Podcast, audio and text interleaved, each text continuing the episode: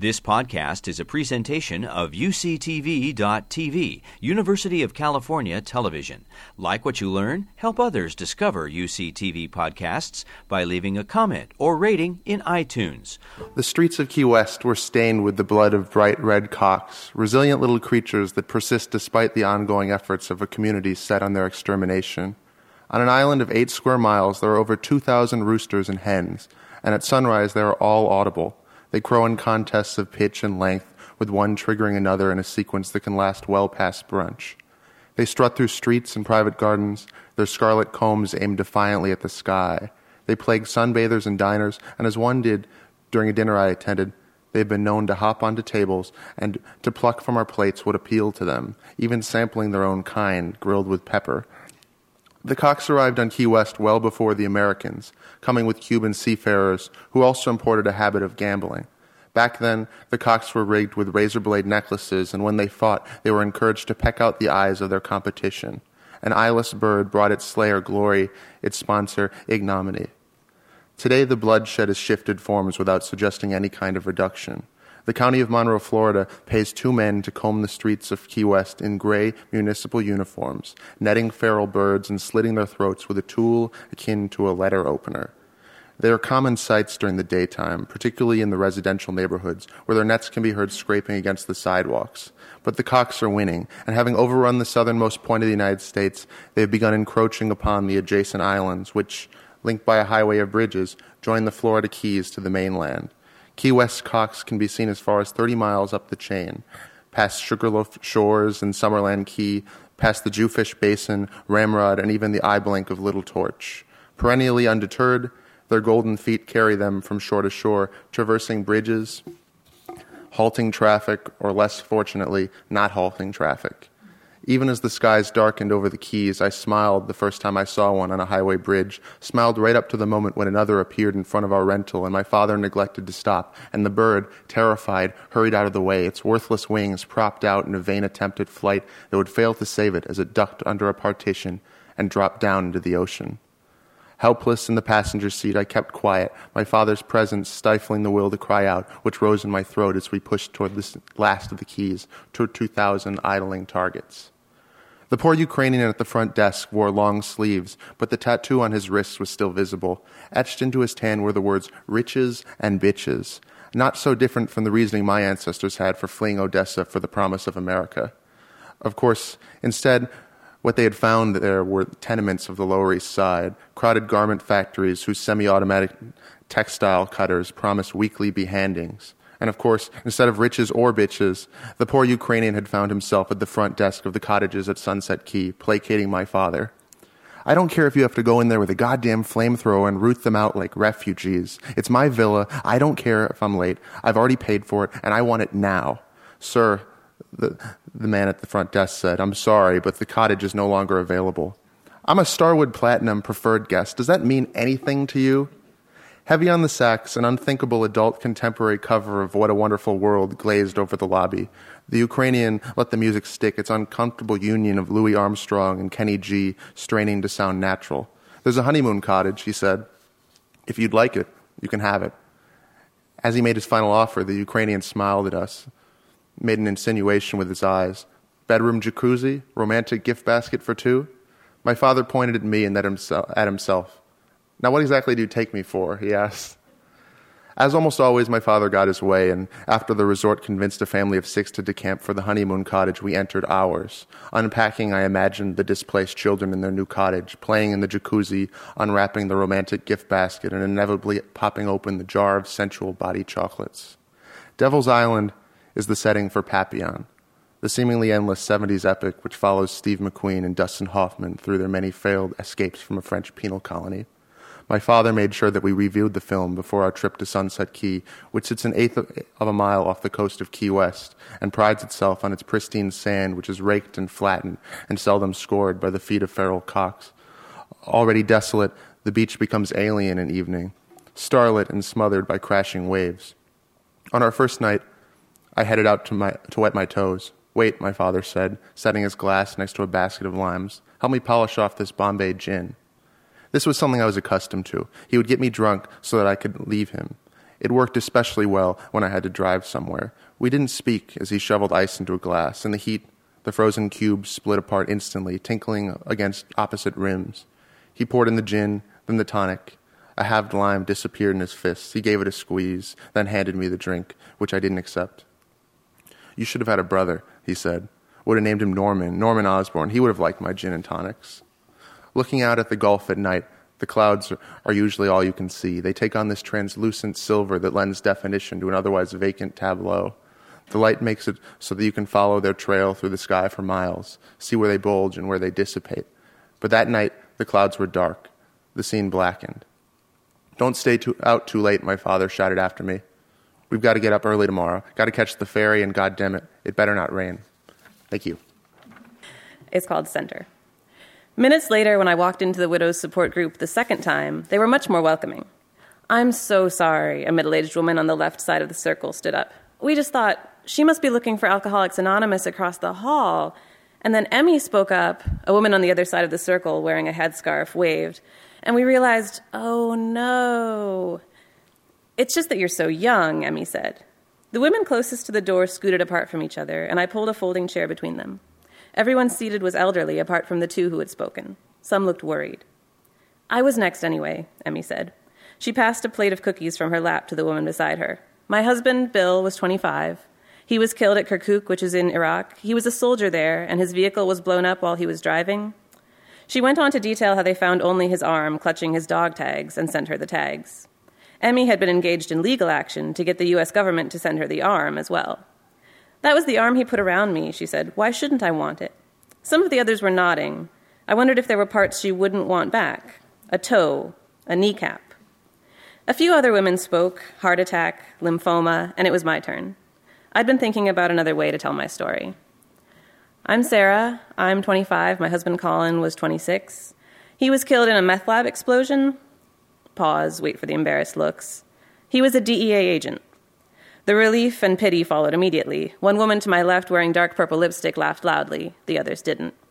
Afterward, with everyone taking up their bags and putting on scarves to leave, the woman with the purple lipstick came up to me. I like that, she said. That was great. Here's mine. My husband sold drugs. For Bayer Pharmaceuticals. Ha! My husband used to beat me at checkers. Before she turned to go, she put her hand on my wrist. I'm Barbara. The group leader, Cheyenne, recommended that I check out an anger management class that met the next day because grief is made up of stages and we never know which will hit us next. Grief is also, I've been told, a slippery slope. It's a crumbling cookie. It's the monster under your bed.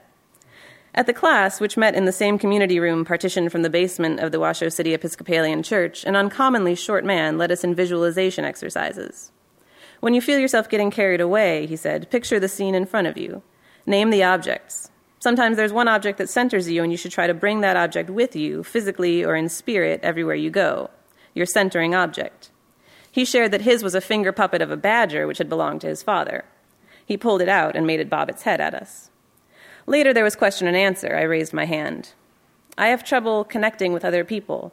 He looked me over. Understandable, he said. I want sex, baby. These were Ina's last words to me. She grabbed my face comically, grinning lewdly. She knew what the words meant. Ina was an only child, her father an alcoholic who'd left for the capital to undergo rehab years ago. She was a senior in high school, had a wild reputation, and thinking herself cosmopolitan, liked to show off the few English phrases she knew whenever I was around. Ina's from Zahmet village, where there is no gas line.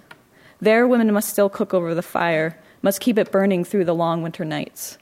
In Zahmet, all the girls braid one another's, one another's hair after school and map out their futures as though they had any say and declare, I don't care who I marry, just so long as it's someone from a town that has a gas line. We were dancing, a circle of girls, at our friend Umida's birthday party. Umida's father, Islam, was deaf, but he could tell vivid stories with his hands. For his daughter's birthday dinner, he had grilled rabbit shashlik with eggplants and peppers and was feeling up all the girls surreptitiously as we danced. Ina twirled her skirts and lodged herself in the center of every circle of dancers, sneaking sips of vodka from the men's teacups when they were not looking. A week later, I was sleeping over at Umida's house after a long day of swimming at the Hindu Kush Dam, wedged in the western style bed between her and her sister Malika. Malika told me the news as if an afterthought. You remember Aina dancing like a crazy girl at the party? She burned herself yesterday. She's all scrambled up inside. Stupid girl. But the doctors say she will be okay. They sent her home already. Islam woke us early the next morning, pantomiming that he'd just gotten news that Ina died in her sleep at 2 a.m. Malika, who had been hugging me throughout the night, wrung my body out, choking with silent sobs. I was her only friend. She told me everything. She'd come to me before. She told me I'm going to slit my wrists or drink vinegar. I could always talk her out of it. But this time I was away in Mary. She told the boy who sold her the gasoline that she was going to kill herself with it. He just laughed. He thought it was a joke. We quickly washed our faces and got dressed. In Islam, a body must be buried within 24 hours. The funeral was, ar- the funeral was already underway. We took a taxi to Zahmet in an ancient Lada that vibrated wildly when it went above 20 kilometers per hour. There was a crowd around Aina's family's house and male relatives milling outside. We entered into a dark room full of wailing women. Aina's tiny body was wrapped in a white sheet and laid out on a thin dusting of sand so the carpet wouldn't absorb the smell. Aina's mother, Sarai, was screaming over her daughter in an orgasm of grief. She howled a new lamentation with each incoming guest. Oh, Malika, Umida, if only you girls had been at home yesterday, you could have talked sense into her. Auntie Lachin, why didn't we take better care of her? Oh, Sveta, you were her favorite teacher. She'd always listen to you. The women were all weeping loudly into their scarves. Umida had handed me a napkin in which I hid my face, too shocked at first to cry. The fabric smelled of mutton. It must have been left over from a party. Malika was crying so hard the women had to give her some kind of pill to calm her down. Sarai kept lifting the sheet off her daughter as though to torture herself with a child's face, petting her hair and begging God to bring her back to life. I saw charred skin smudge in the shadows of the white linen. Oh, Ina, get up. Your friends are all here to see you. Ina's face was waxy and yellow. Oh, Ina, your heart was like glass. Look at me, Aina. The women threw little wads of money, insignificant amounts, onto Ina's body to help defray the cost of her death, which is, for some reason, what set off my weeping. The elderly women kept speaking of clothes Ina had just bought without ever getting to wear them, and a TV her mother bought that she had barely gotten to watch, as though that were the most tragic part of it all. Umida found this particularly sad and commented to me how expensive all the memorial dinners would be. The older women began kicking us out and had to drag Sarai bucking and bellowing so that, so that they could prepare Ina's body for burial. When we were outside, having displaced the mass of men slightly, the women began their gossip. For what now will Sarai live? I think she'll kill herself too, clucked Gulalik, whose brother prostituted his own wife to pay for his heroin habit. What a tragedy to die so young, Sveta shook her head. Sveta had to work two jobs to support two families. Her husband was an abusive alcoholic who kept a second family the next town over. I wondered what all the women who held their tongues were thinking, as though death were the saddest thing. I imagined all the humiliations Aina had saved herself from, and all those her mother would now have to endure. I worried for Sarai. A woman without a husband, a woman without any children, is not a person here. This is why most Turkmen families have as many children as possible. One is too precarious, one is untenable. We should endeavor to fill the world with as many hearts as possible on which to fall. Outside, Sarai was leaning on a woman whose features were lost in a sea of wrinkles, so well cast by both joy and sorrow equally that one could not tell whether she was laughing or crying. Oh, Anna, Aina had always complained that her heart hurt. We took her to the doctor, put her on blood thinners, tried leeches. We were even going to have an operation scheduled. Why didn't I listen to her? Why didn't I realize that it was her other heart that hurt? We were feeding her aspirin for her heartbreak. The old woman shook her head, cooing to Sarai as she stroked her hair with large, knotty fingers. After a long pause, Sarai began again. Enna, tell me. Yes, Sarai, love, ask. Why have our prayers gone unanswered? Thank you. We stopped at Burger King. It was 1:30 in the morning and three or four other buses were already in the parking lot. The bus driver announced that we had half an hour to have a burger or smoke. The man sitting next to me took a cigarette from his jacket pocket and filed off the bus. I watched from my window as he walked across the parking lot his body glowing neon under the Burger King sign. I hated the taste of unbrushed teeth. I fumbled for my toothbrush but couldn't find it in the dark. The bus was lurching violently, but I thought it had stopped. I couldn't tell up from down anymore. Everything was melting into everything else. I tried not to hurl as my head capsized into the seat next to me. The man who was sitting beside me came back onto the bus. He seemed shy, almost apologetic for having woken me. I mumbled sorry and turned the other way, resting my head against the window. The coolness of the glass was sharp on my cheek. It felt good. The driver announced that it was about 2 a.m. and we were. I don't remember what else he said. I wanted to throw up, but the window couldn't open. I didn't want to hurl on a bus. Then we started moving. I swallowed repeatedly until the glass got softer. In my dream, there were flecks of green, dark, punctuated green, like running through a forest with the sun directly above. But there were ten suns, and I shot them down one by one with a bow and arrow until there was only one left. So I raised my bow and aligned my body with the tension of the string, but I couldn't release. I couldn't move at all. My skin was tingling, capillaries punctured by tiny arrows fired by flies. Panic boiled between my shoulder blades and into my throat. I couldn't see any flies. I could only see the last sun still flaming and spinning through the green. That sinking feeling where everything goes numb, but it's a numbness you feel when you start to yawn and your ears vibrate, and for a second you hear nothing but that sound. The man sitting next to me was running his hand up my thigh. He was breathing hard. I couldn't breathe at all. I was little again, on my knees, or my neighbor pressed something into my throat, blocking my trachea so I couldn't inhale. He told me to close my eyes, tied a piece of cloth around them to make sure, and to open my mouth for a surprise. He said I could only feel it with my tongue and not use my teeth, otherwise, I would break skin and take what it was, and that would be cheating. But I couldn't breathe. I yanked my head back and he laughed, took off my blindfold, and held up a persimmon in his hand. This is what you should have guessed. And now it was happening again as it will happen again and again forever. The man's hand was sliding under my dress. I could feel a rash erupting where he touched, ripples of shivers skimming across me. My vision was dimming, fuzzy dots puncturing my eyelids like microscopic arrowheads. My tongue was heavy, chained to the roof of my mouth. No, it wasn't a fruit, you asshole. How dare you make me think I'm crazy when you're hurting me? My body convulsed and pushed the man's hand off of me. He should have just let it fall, pretended he was asleep. But he was manic from lust or simply scared. He pushed his fingers against my panty line. His knuckles were chapped marbles, fumbling through the lace of my underwear. My inner thighs coiled like ropes. His eyes were watery and opaque, like oysters in hardened shells. I wondered if he was crying or blind or both. But of course he couldn't see me. I wasn't even there. I was drowning in the green flecks, the color permeating my sinuses and lungs and coating everything with a waxy taste of salt. The last sun was still spinning, but now it was fraying, unraveling, spinning itself apart like yellow yarn hair of a doll in the washing machine. Thank you. so this is called Carolina. Carolina collapsed onto a bench, tired from the long drive, and began to wait. A concrete path stretched endlessly north and south. To the west of the slab, that was Pacific, and to the east, empty condos. In the distance, the tinny sound of a Beach Boys ripoff mingled unpleasantly with the clack, clack, clack of a paint chipped roller coaster. Most people strolled and lazed in various states of undress, most of them burnt, all of them burning.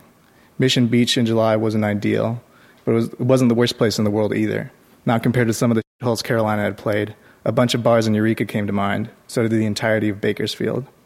She struggled out of her t shirt and let the sun warm her bikini clad body, if nothing else, this trip could be a victory against tan lines. She slouched down into the bench and c- causing her belly to pouch into a frown that hung over her cutoffs. Carolina stared at it and tried to suck it in.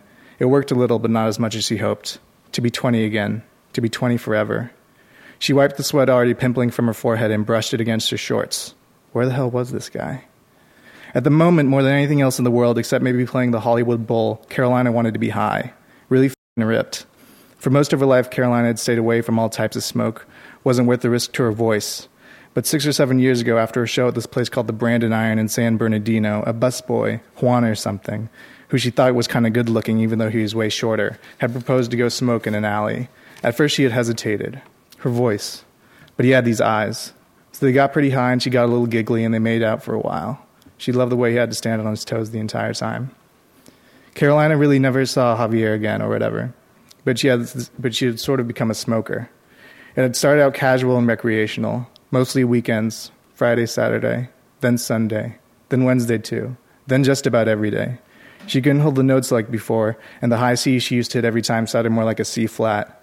That hurt a little, but it hurt a little less all the time. She liked the way it made her it made it hard to remember all the 10 hour drives to mostly empty, empty venues, Hard to remember the hotel rooms with two single beds, weeping shower heads, and Gideon Bibles cowering in their bedside drawers like possums. Hard to remember all the mornings she woke up with bruising headaches and no recollection of the night.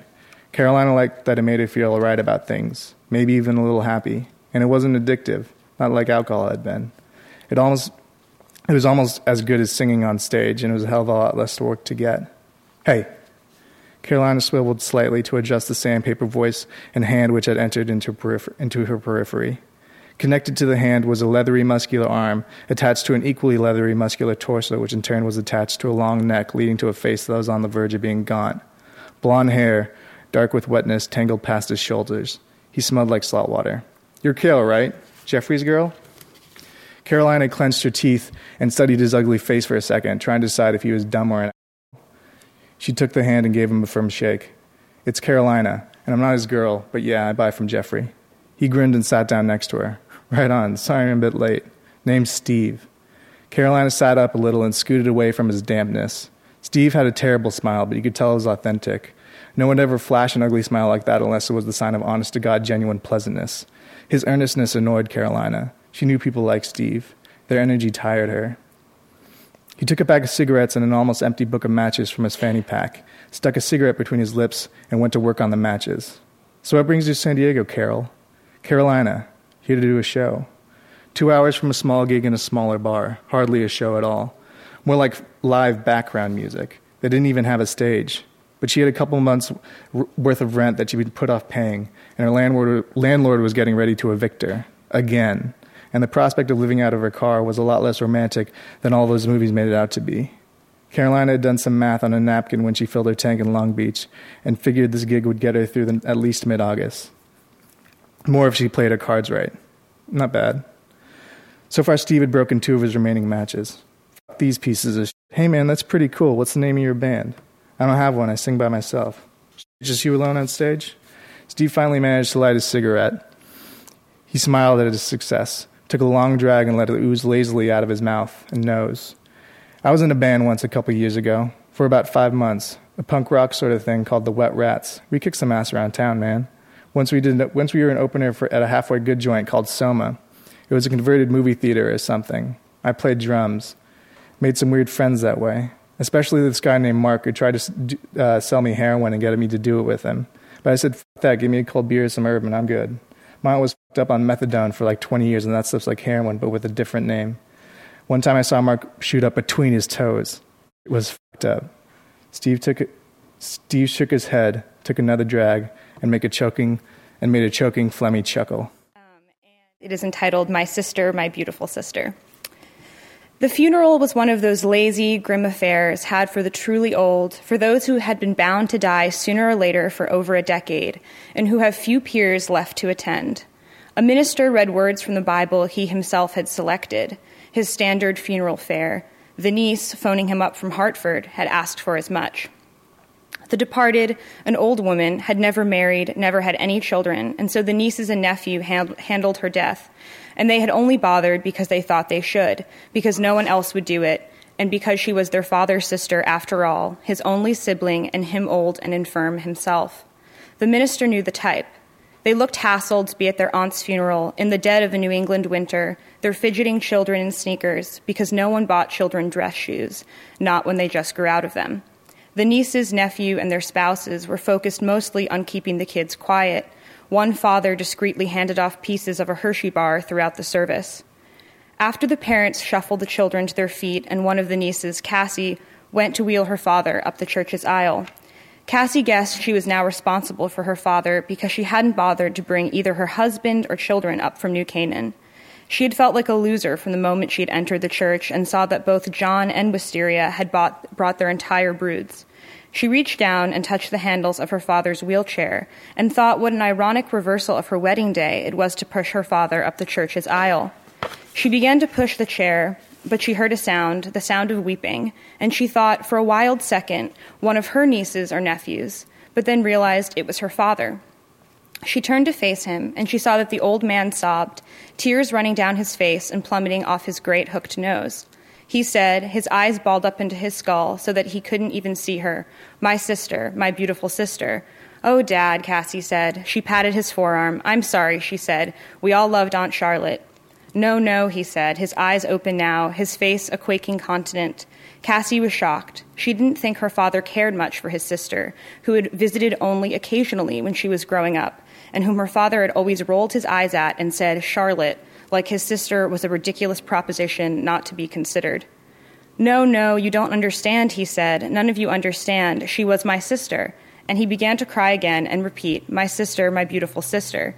Cassie continued to pat her father's forearm and signaled over his shoulder for Wisteria or John for a little backup.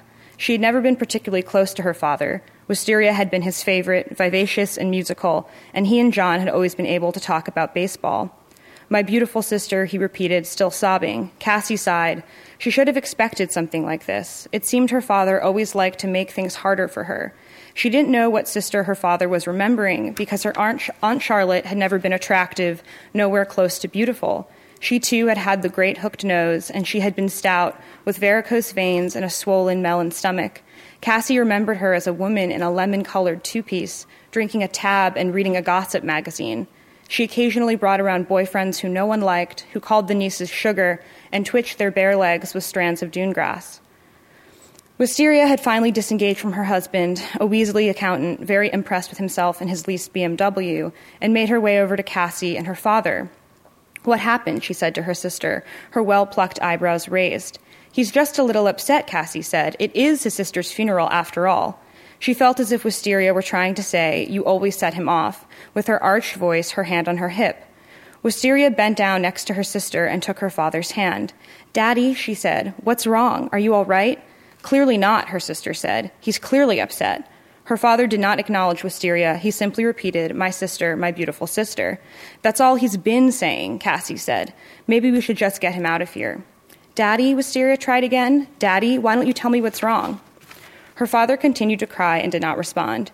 You might as well go back over to Derek, Cassie said to Wisteria, feeling suddenly defensive of her father. I'll get Dad out of here. Wisteria shrugged and said, Thanks, I'm sure he's just tired. Their father had been in poor health for years now. He lived in a home selected because it was 45 minutes from all of them, and now he spoke little. On visits, he would stare out the window, and they would try to ignore his silence. She bent down in front of her father one more time. Poor dad, she said to him, remembering how he used to say to her or Wisteria, Poor sweetheart, when something didn't go their way. He cried still, a sort of silent weeping, his head slumped to the side. But this time, when she touched his arm, he said, his face relaxing and looking his daughter straight in the eye, she was the only one left who knew me as a little boy, he said. She was the only one left who knew me my whole life. She used to remind me whenever I saw her, she would say, You were just a little peanut then, and I hated you because I wanted to be the baby. Cassie looked at her father and said, Oh, Dad, poor Dad. And she thought, He was a younger man once, my father, who carried me to the park on his back and painted our garage green that one summer and came to visit me when I was first married, right after Mom died. He was right, of course, her father. He had once been young, and then older, but still young, and now he was old, and she didn't know how that just happened to a person, not any more than he did. Thanks. You've been listening to a podcast by University of California Television. For more information about this program or UCTV, visit us online at uctv.tv.